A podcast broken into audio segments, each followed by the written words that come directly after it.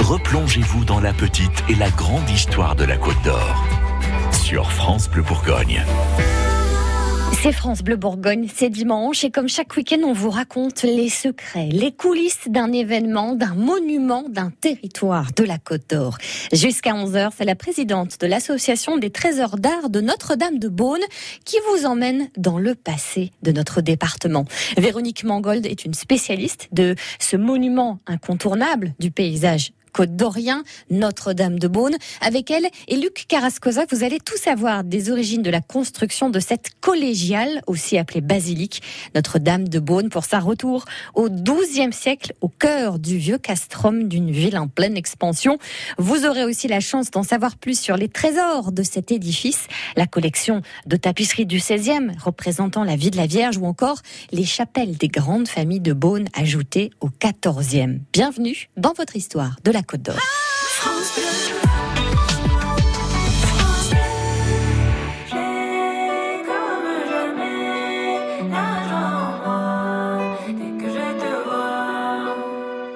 Quand tes yeux me sourient, en moi c'est tout.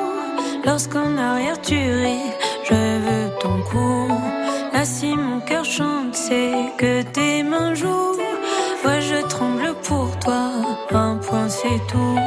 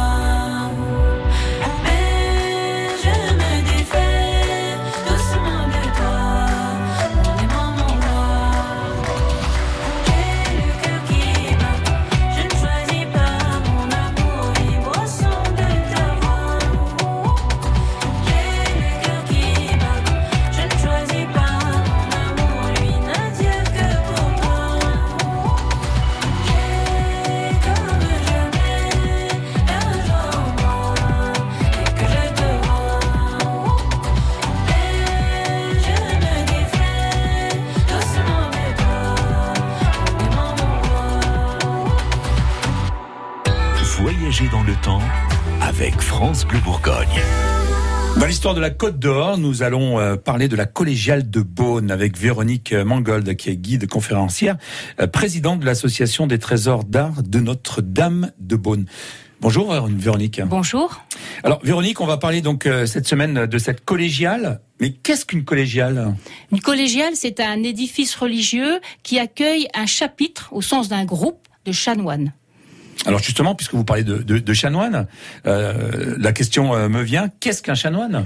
Les, Un chanoine, c'est un religieux qui est tenu à l'office divin, c'est-à-dire qu'il est tenu de réciter les offices de la, de la journée. Hein. Ce sont des prières qui scandent la journée. Et à Beaune, au Xe siècle, le duc de Bourgogne va fonder un collège de chanoines pour prier pour le repos de son âme. Ce qui devient donc la collégiale de Beaune. D'où le nom collégial. Elle est aussi basilique parce qu'elle a une distinction particulière. Alors pouvez-vous euh, justement euh, nous parler, Véronique, de, ces chanoines? Alors ces chanoines, ils vivaient quand même relativement bien. Certes, c'était des religieux, ils avaient quand même ce qu'on appelle des prébendes, c'est-à-dire que chacun avait des revenus, des vignes, des bois, leur permettant d'assurer leur subsistance. Ils vivaient dans des maisons somme toute assez confortables, et collectivement, ils prélevaient quand même la dîme sur 384 hectares de vignes. Donc c'était pas rien, et même les établissements religieux qui voulaient s'en faire dispenser, il n'en était pas question. Ils étaient en effet très sourcilieux de leurs revenus et de leurs privilèges. Alors, il y a quelques chanoines qui ont laissé trace dans l'histoire. Hein. Euh, je pense à euh, Vivant Gardin. Vivant Gardin, c'est un jeune enfant qui est placé dès l'âge de 6 ans euh, en, en 1515. Il est placé, c'est un enfant naturel. Donc, au, XVIe siècle, quand on a un enfant naturel, on démarre pas très très bien dans la vie. Et les chanoines vont le prendre sous leur, sur leur aile. Ils vont l'éduquer et il va devenir lui-même chanoine. Il va mener une vie relativement vertueuse. Il va quand même amasser un certain nombre de richesses. Et c'est lui qui va fonder la Chambre des pauvres, l'ancêtre du Centre d'action sociale de la ville de Beaune. D'autres chanoines sont un petit peu moins vertueux. bah, je voudrais taire le nom hein, pour l'éternité quand même. euh, je pense à un chanoine qui en 1575 se fait surprendre avec, je cite, sa garce, une prostituée euh, dans sa maison. Donc je tairai le nom de ce brave chanoine. Alors, comment on en a parlé euh, Vous avez dit qu'ils gagnaient bien leur vie, mais comment ils étaient quoi? Ils étaient vignerons? Non, pas du tout. Ils prélevaient, ils, ont, ils, prélevaient. les revenus. Hein et effectivement, il y avait des vignerons qui travaillaient pour eux. Et d'ailleurs, encore à côté de la collégiale, il y a un très beau bâtiment, et c'était leur cuverie, tout simplement. Hein et il y, a, il y a une très belle visite qu'on peut faire à Beaune. On peut visiter les anciennes caves des chanoines.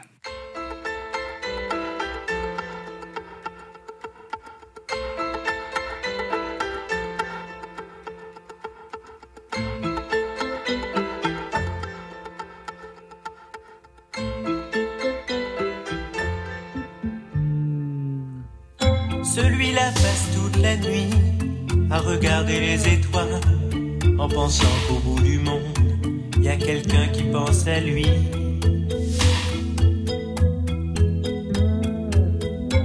Et cette petite fille qui joue, qui ne veut plus jamais sourire et qui voit son père partout, qui s'est construit un empire.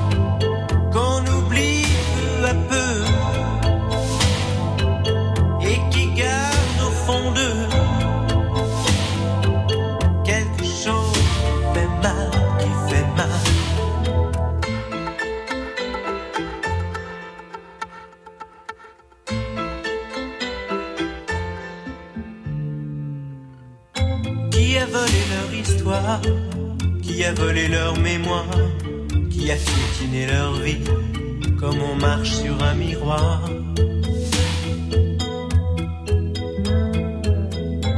Celui-là voudra des bons, celui-là comptera les jours, en alignant des bâtons, comme les barreaux d'une prison. Où qu'ils aillent, ils sont tristes à la fête, Ils sont seuls dans leur tête. Je veux chanter pour ceux qui sont loin de chez eux et qui ont dans leurs yeux quelque chose qui fait mal, qui fait mal. Je veux chanter pour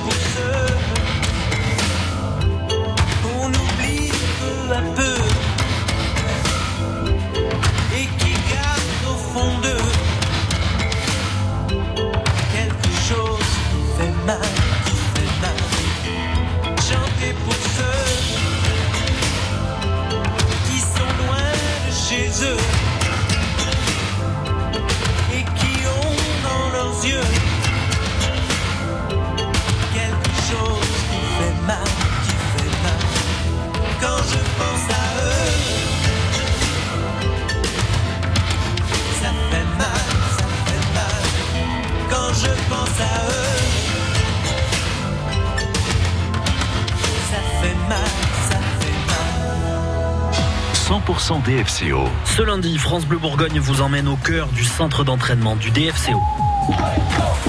Entre 16h et 18h, on vous fait découvrir les coulisses, les terrains d'entraînement, les vestiaires, la salle de musculation, avec des interviews des kinés, des préparateurs physiques, mais aussi des joueuses du DFCO féminin et de la section foot fauteuil. Puis de 18h à 19h, 100% DFCO spécial bilan de la saison, avec le président Olivier Delcourt et l'emblématique Fred Samaritano. France Bleu Bourgogne en direct du centre d'entraînement du DFCO. Rendez-vous ce lundi entre 16h et 19h. Il restera ça. C'est le nouveau roman de Virginie Grimaldi, la romancière française la plus lue depuis 2019. C'est l'histoire de trois solitudes qui se percutent, de ces rencontres inattendues qui sonnent comme des évidences. Il nous restera ça de Virginie Grimaldi, un roman qui va vous transporter du rire aux larmes, aux éditions Fayard. Cerise de Groupama partage avec nous les nouvelles qui font du bien. Olivier, j'ai une bonne nouvelle pour vous. J'en ai bien besoin, Cerise. Je viens de recevoir les devis pour ma cuisine et ça va devoir attendre. Peut-être pas. Chez Groupama, on vous aide à réaliser vos projets avec un prêt personnel et un super taux. Super tôt, super nouvelle, Cerise. Groupama, la vraie vie s'assure ici. Prêt personnel après accord d'Orange Bank et délai de rétractation. Votre assureur est intermédiaire exclusif en opération de banque d'Orange Bank RCS Bobigny 572 043 800. Plus d'infos sur groupama.fr. I'll be your algorithm. Follow your body and watch every way you move. I'll be your algorithm. Your algorithm. I'll be your algorithm. Every step you take, every choice you choose. I'll be your algorithm. Your algorithm. Maybe you got a lot of followers, but that don't mean much to me because all they're doing is clicking their fingers, but they're never gonna know your universe. I'm gonna give you what you need, you don't know, but I already sowed the seed. Spend time in my everlasting feed. We were made for each other. I'll be your algorithm. Follow your body and watch every way you move. I'll be your algorithm. Your algorithm. I'll be your algorithm. Every step you take, every choice you choose. I'll be your algorithm. Your algorithm. You know you got a lot of likes in your last post. The new app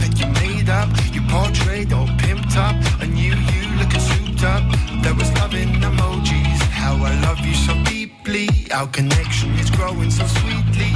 On days when you're low, I can show you the world. I'm starting to know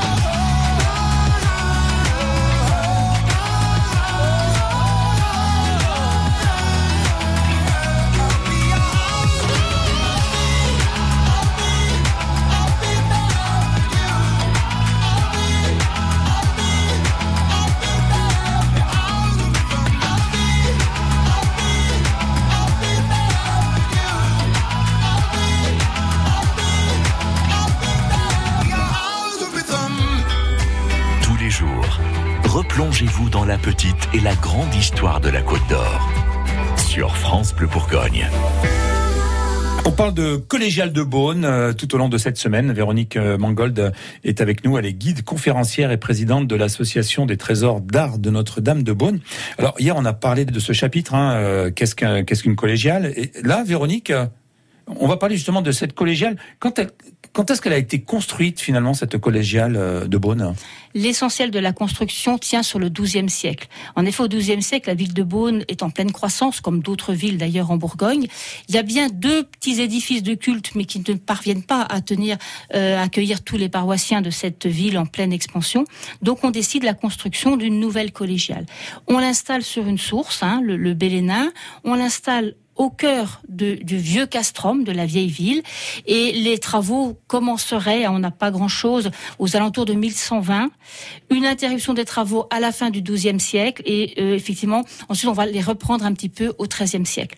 Donc cette collégiale, c'est un mélange euh, de, euh, de roman et de gothique. Mais justement, puisque vous parlez de, de style, on est euh, dans, dans un style donc roman, gothique. Parlez-nous un petit peu de, de- de ce style-là. Alors, au XIIe siècle, lorsqu'elle est construite, elle dépend de euh, l'évêché d'Autun, et l'évêque d'Autun est un grand ami de l'abbé de Cluny. Donc, effectivement, probablement, y a eu une grande influence de la, la grande abbaye de Cluny dans cette construction. Donc, on a vraiment des éléments pleinement romans. hein. Mais euh, aussi, au XIIe siècle, Cîteaux commence à prendre énormément d'importance. Donc, il y a aussi des influences de Cîteaux qui prêchent plutôt pour des églises beaucoup plus épurées, beaucoup plus dépouillées. Autant Cluny aime les décorations un petit peu somptueuses, euh, Cîteaux préfère euh, le dépouillement, la simplicité. Et dans cette collégiale, bien, on retrouve les deux influences. Eh ben, quand on passe euh, devant la collégiale, euh, ce qui frappe en premier hein, à l'œil, c'est ce grand porche. Alors pourquoi avoir construit ce porche probablement n'était-il pas prévu au départ. En fait, c'est un ajout du XIIIe siècle. Et sous ce porche euh, vont avoir lieu un certain nombre de cérémonies. C'est d'ailleurs sous ce porche qu'un certain Nicolas Rollin, un beau jour d'août 1443, annonce son intention de faire une fondation charitable. Je veux parler de l'Hôtel Dieu. Et les chanoines percevaient aussi des dîmes lorsqu'il y avait des obsèques. Donc ils voulaient aussi faire un grand porche pour pouvoir accueillir davantage d'obsèques. Parce qu'à l'époque, ils sont aussi concurrencés par d'autres ordres religieux et ça supposait pour eux une perte de revenus. Donc ils aménagent ce très grand porche pour pouvoir faire des, obs- des obsèques somptuaires et en percevoir bien sûr euh, les dîmes aff- afférentes. Quand c'est signé France Bleu, c'est vous qui en parlez le mieux. Je suis une super, super, super grande fan. Et avec France Bleu, on voit la vie en bleu. Vous êtes formidable.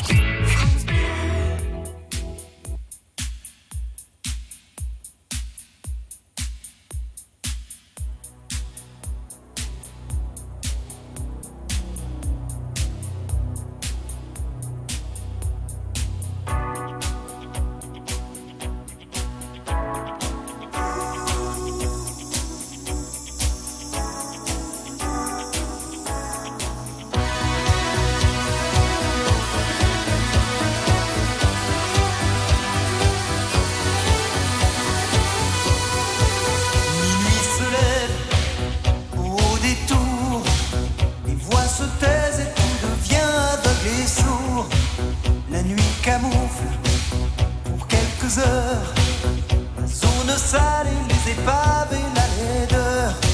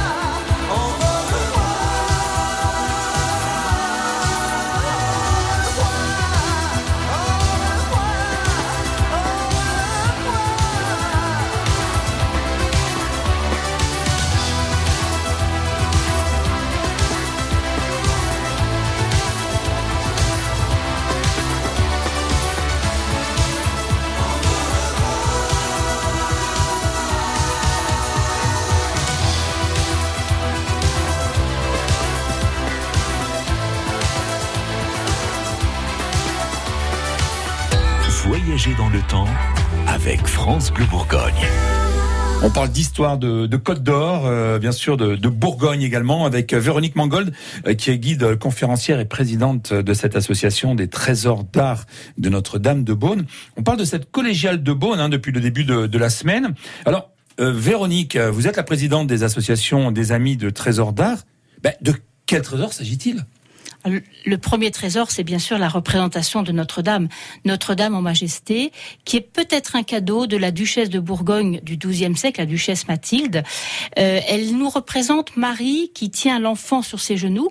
Marie, elle a dans cette représentation, elle a peu d'attributs féminins. C'est pas une jolie femme qu'on veut montrer, on veut montrer la reine du ciel.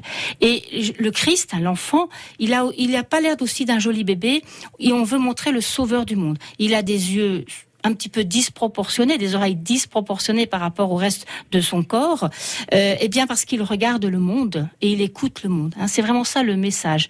C'est une vraiment, on veut traduire une pensée religieuse qui, qui nous montre le Christ et sa mère, roi du monde, seigneur du monde. Hein. Alors quelle est l'histoire de, de cette Vierge, euh, Véronique?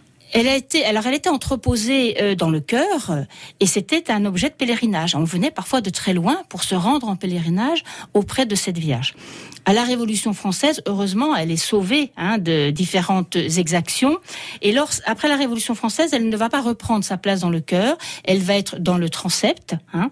Et puis, euh, il va y avoir un certain nombre de travaux pour aménager cette, cette Vierge.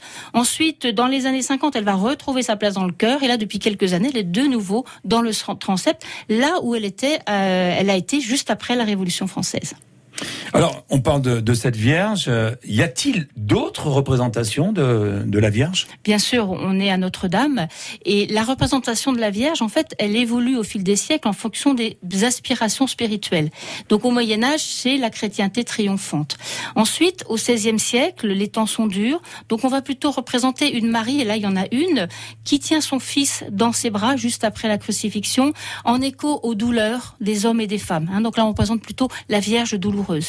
Et comme on est à Beaune, il y a aussi une autre représentation, c'est la Vierge au raisin. On est dans un pays de vignes et bien sûr Beaune ne pouvait pas se passer de ce genre de représentation. Exactement. Euh, après cette magnifique euh, Vierge, y a-t-il d'autres trésors cachés dans cette euh, collégiale à Beaune? La Révolution a certes vidé la collégiale de son mobilier, mais elle a récupéré d'autres mobiliers euh, de saisie révolutionnaire. Donc on a quelques très beaux tableaux hein, du, du XVIIe siècle qui ont été restaurés. On a des calices, euh, on a aussi de très beaux vêtements liturgiques. Alors certes, ils ne sont pas visibles tous les jours, mais on essaye de les montrer au moment de la nuit des églises qui a lieu euh, le premier jeudi de juillet. Donc là, cette année, ce sera le 7 juillet.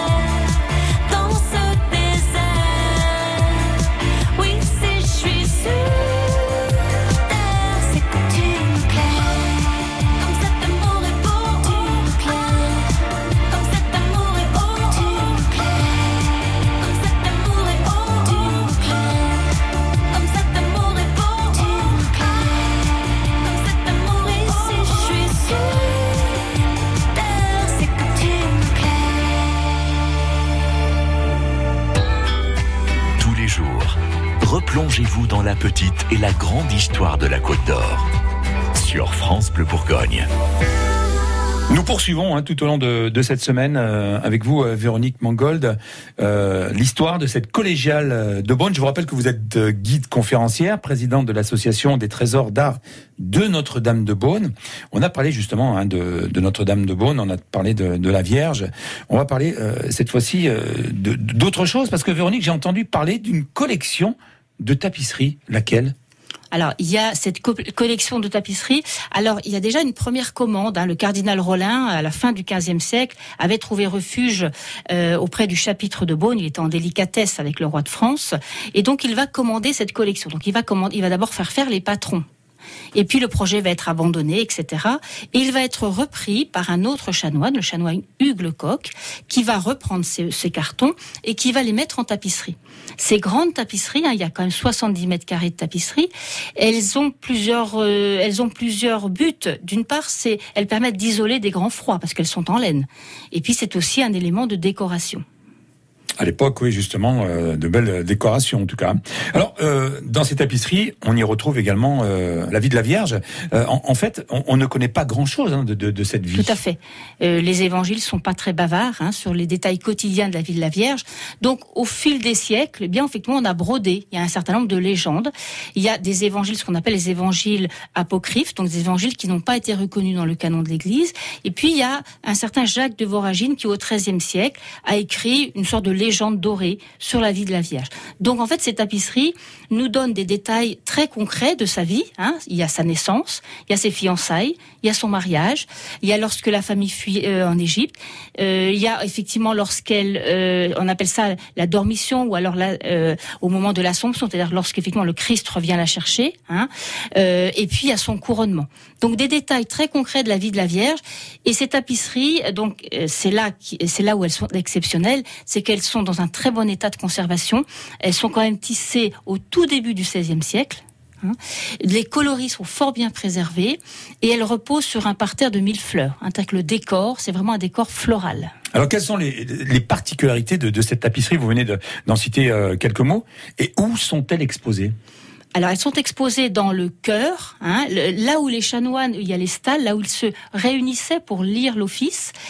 Elles sont exposées tout l'été, hein, entre avril et fin octobre. Il y a une équipe de bénévoles d'ailleurs qui se relaie pour accueillir tous les après-midi les personnes qui souhaitent les voir.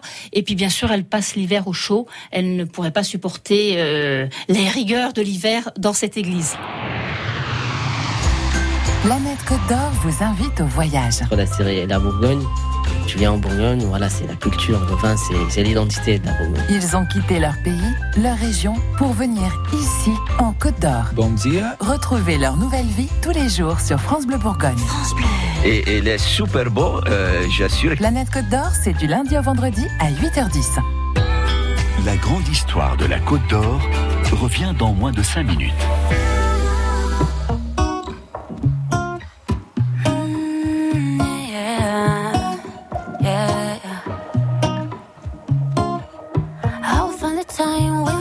Timing. Cause you are on my mind, I hope that you don't mind it. You know that I want you, you know that I want you next to me. But if you need some space, I will step away. And I know it might sound stupid, but for me, yeah. I just gotta keep believing, and I've heard some say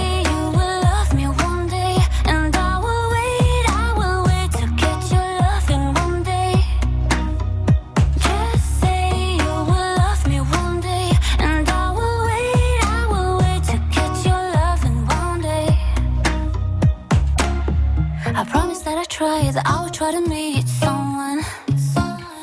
And there's so many guys, you told me I deserve someone. I wanna call you up, but maybe it will only make it worse. I guess that I just don't know what to do with myself. Cause I know it might sound stupid, but for me, yeah.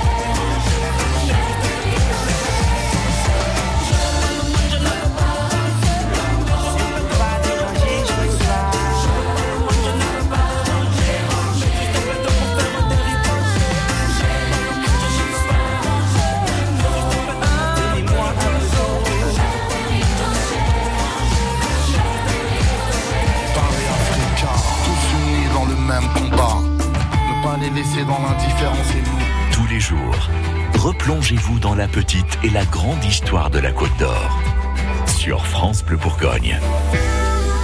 On évoque avec vous euh, cette semaine, euh, Véronique Mangold, euh, la collégiale de Beaune. Hein. Je vous rappelle que vous êtes guide conférencière et, présidente de l'association des trésors d'art de Notre-Dame de Beaune. On en a parlé hein, de, cette dame qui est à l'intérieur sur des tapisseries, sur des peintures, etc. après la Vierge et les tapisseries, on retrouve dans la collégiale de Beaune d'autres curiosité à découvrir également. Tout à fait. Les générations qui sont succédées à cette collégiale, ils ont laissé leurs traces. À partir du XIVe siècle, les grandes familles de Beaune veulent avoir un lieu de culte plus privé. Donc on va aménager des chapelles latérales. L'un d'entre eux, hein, c'est la chapelle Saint-Lazare. Bien ce cardinal Rollin dont nous avions parlé tout à l'heure, euh, ce cardinal Rollin qui avait trouvé refuge auprès du chapitre à la fin du XVe siècle, il va se faire lui-même sa chapelle privée. Et il va la décorer de fresques euh, qui représentent euh, la résurrection de Lazare. hein. Il y a un épisode dans l'Évangile où Lazare est, mort et les deux sœurs de Lazare viennent trouver le Christ pour lui demander de le ressusciter.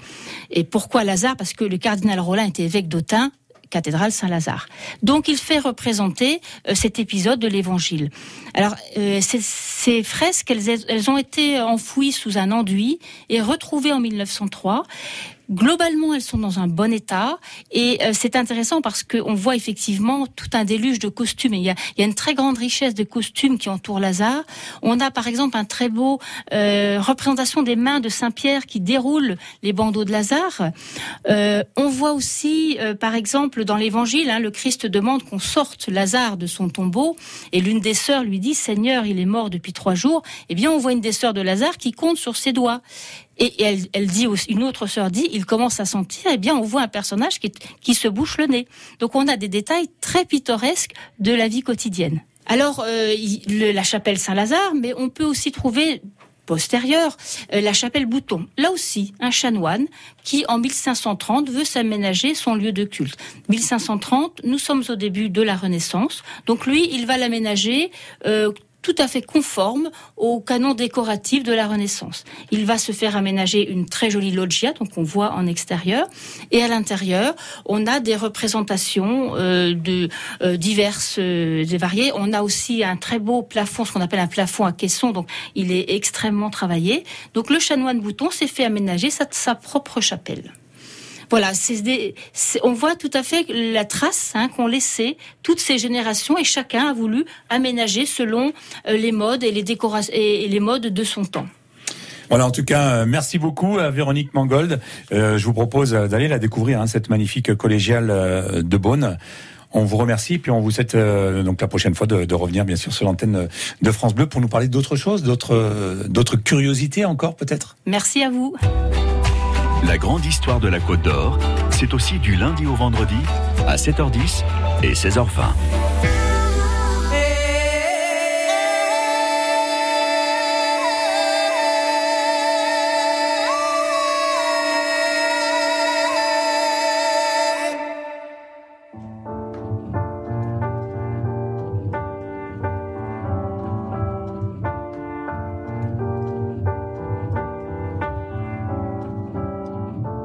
Pas tout seul à être tout seul. Ça fait déjà ça de moins dans la tête. Et si je comptais combien on est? Beaucoup. Tout ce à quoi j'ai déjà pensé.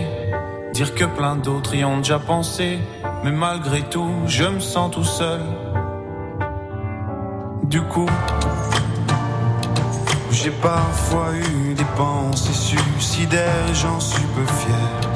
On croit parfois que c'est la seule manière de les faire taire. Ces pensées qui nous font vivre un enfer. Ces pensées qui me font vivre un enfer.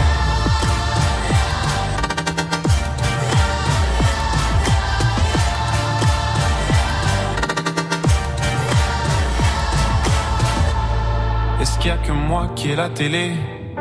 Et la chaîne culpabilité Mais faut bien changer les idées. Pas trop quand même, sinon ça repart vite dans la tête. Et c'est trop tard pour que ça s'arrête. C'est là que j'aimerais tout oublier. Du coup, j'ai parfois eu des pensées suicidaires, j'en suis peu fier. Que c'est la seule manière de les faire taire. Ces pensées qui me font vivre un enfer. Ces pensées qui me font vivre un enfer.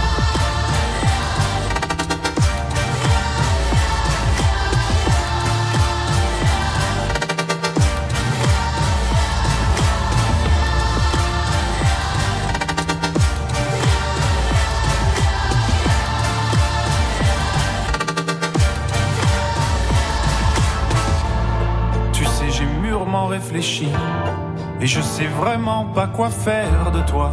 Justement, réfléchir, c'est bien le problème avec toi. Tu sais, j'ai mûrement réfléchi. Et je sais vraiment pas quoi faire de toi. Justement, réfléchir, c'est bien le problème avec toi.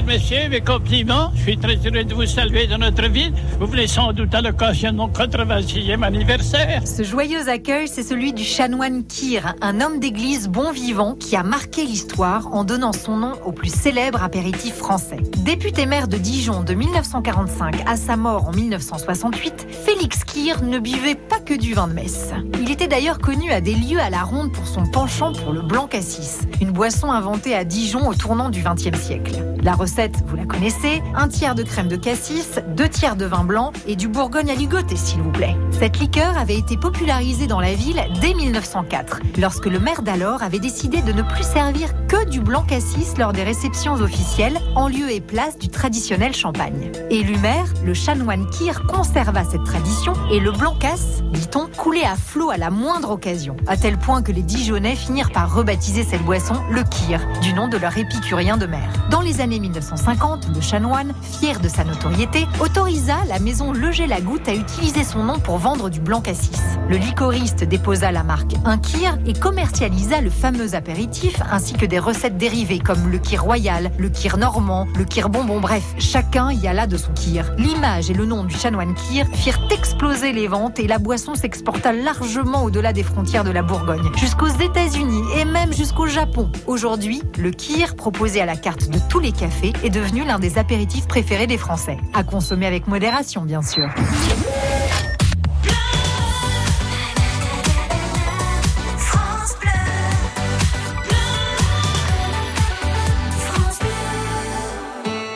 Finalement, une fois qu'on l'a fait, on s'est aperçu qu'en effet, c'était mieux après.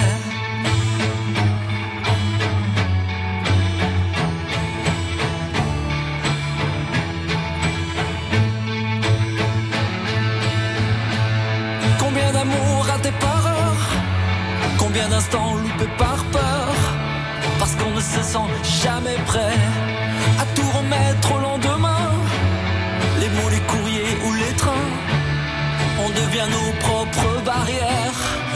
De trop hésiter, à force de tout éviter, l'occasion va passer.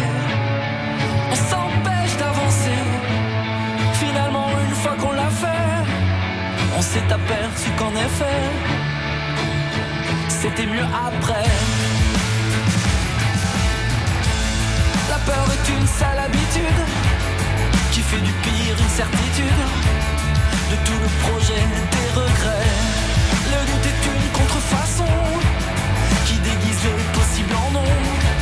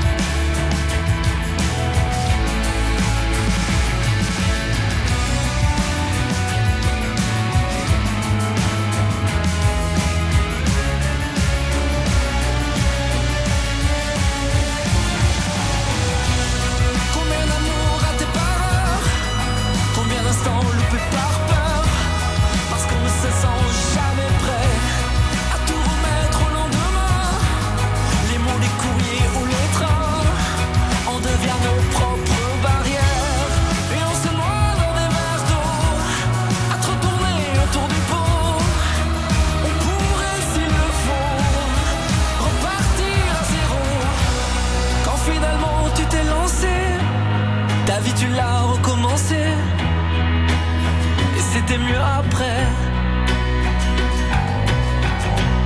Oui, finalement, tu t'es lancé. Ta vie, tu l'as recommencé. Mais c'était mieux après. France Bonjour, c'est moi, le confort. Je suis le matelas moelleux qui vous attend après 4 heures dans les bouchons. La couette toute douce qui vous réconforte. La bonne douche chaude qui revigore après une journée de rando ou de vélo. Bref, je suis le confort. Et vous pouvez me retrouver chez Ibis Budget. Chez Ibis Budget, le confort est à partir de 45 euros partout en France. Malin, non Prix à partir de 45 euros TTC pour une chambre double standard du 18 avril au 23 juillet 2022 en France. Hors prestation annexe, petit déjeuner, taxe de séjour. Variable selon hôtel et période. Voir conditions et disponibilité sur hall.accord.com. Cerise de Groupama partage avec nous les nouvelles qui font du bien. Alors Chloé, ce nouveau travail Génial cerise, mais maintenant mon fils doit rentrer seul de l'école et ça, ça m'inquiète. Avec la télésurveillance Groupama, vous recevez une notification sur votre smartphone qui vous prévient de son retour. C'est parfait ça Oui, et en ce moment, Groupama vous offre 150 euros sur les frais d'installation et 50 euros de plus si vous prenez aussi l'assurance habitation. Que des bonnes nouvelles cerise. Groupama, la vraie vie s'assure ici. Offre soumise à conditions et variable suivant les caisses régionales Groupama participantes. Info sur groupama.fr. France Bleu. France Bleu. 44 radios locales au plus proche de vous dans toute la France. Ici, c'est France Bleu Bourgogne, connecté à